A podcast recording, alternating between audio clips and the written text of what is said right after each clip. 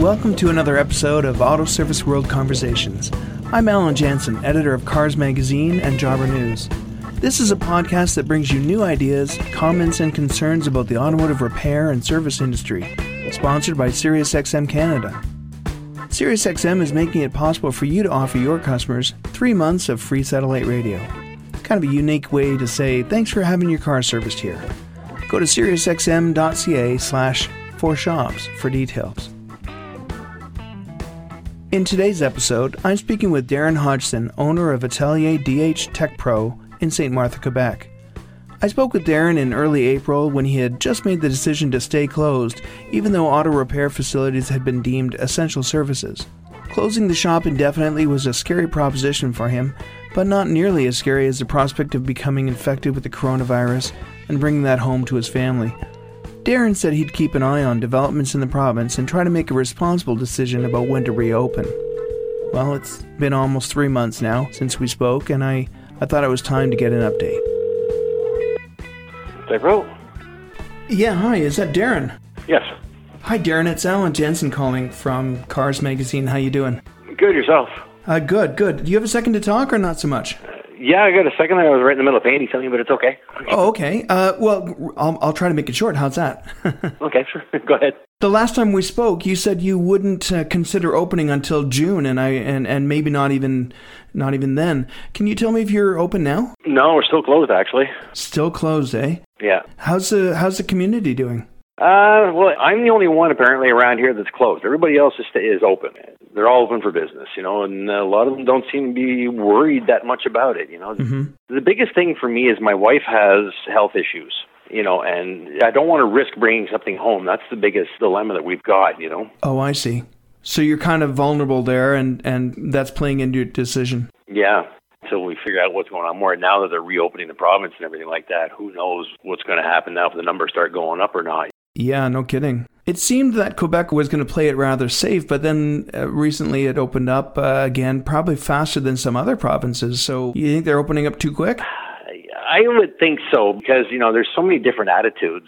You know, there's there's a lot of people that don't seem to really be that concerned about it. You know, they're going around with no masks on or anything, and uh, you drive by the parking lots, and you got ten people standing there shaking hands.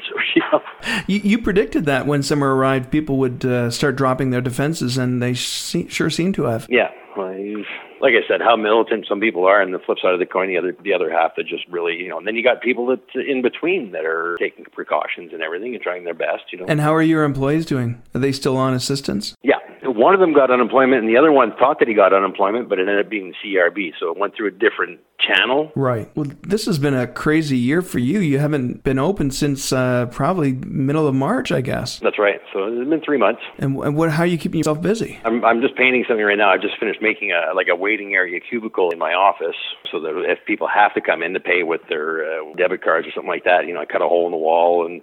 The way my office was set up really wasn't conducive to that before, you know. Hmm. So it sounds like you're getting ready to reopen. Uh, when do you think that'll happen? Um, like I said, it all depends on the numbers. Hopefully soon, because I've been waiting also since well, the end of March for uh, um, a disinfectant sprayer to disinfect the insides of cars and stuff like that. It was the one that I wanted. It was uh, an electrostatic sprayer, like it's it's a fogger.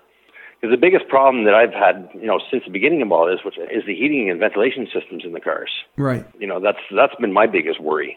If somebody's infected or something like that, and they cough or sneeze in the car and then hand it over to us, uh, you know, what's the odds of it being sucked into the heating system and then blown back on our face when we get in the car? Right. Although I think the World Health Organization said that the virus does not seem to live on surfaces the way we thought it would. So perhaps it's not as dire as we originally thought it would be. It's, I know it keeps changing every every week. It changes. So, but even if it's been in like half hour or, or an hour, you know that somebody's coughed or sneezed in the car, we still don't know when we get in the car and turn the key on. Yeah.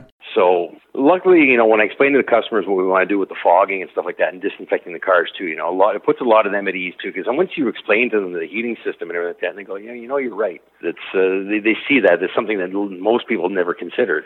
They figure just wiping down the steering wheel, and wiping uh, the shifter and stuff like that is more than adequate. Have you spoken with other garage owners now? Have you had a chance to chat? Yeah, with some of them, And have you had uh, regular customers call to say, what should I be doing? Like, they must be wondering.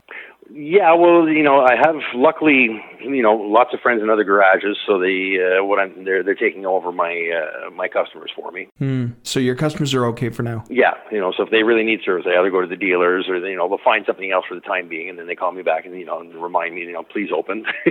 yeah, they've said that to you. Yeah, because they're they're very comfortable with this, and plus, you know, uh, I'm a diesel specialist too, especially with the Ford six liter diesels the six and the six four. So I've, you know, I've got so many customers. You know, they come from very far away too, because not everybody knows how to diagnose those things properly. Let's just hope that they come back when you're ready to open full time. Mm-hmm. Yeah, I'm hoping so. But so far, the feedback from the customers has been good. So you know, we've been around for a long time. We have a good a good rapport with our customers. That's excellent.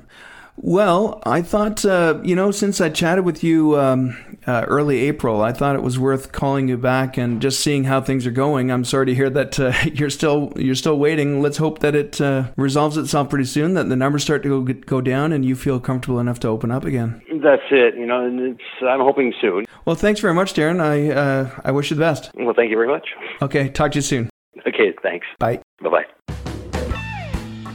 Well, that's it for this episode of Auto Service World, the podcast. If you have any thoughts on what we should be talking about, or if you got something you'd like to share with the automotive repair and service industry in Canada, send me an email, alan at newcom.ca. Thanks to SiriusXM Canada for sponsoring this podcast, and thank you for listening. See you next time.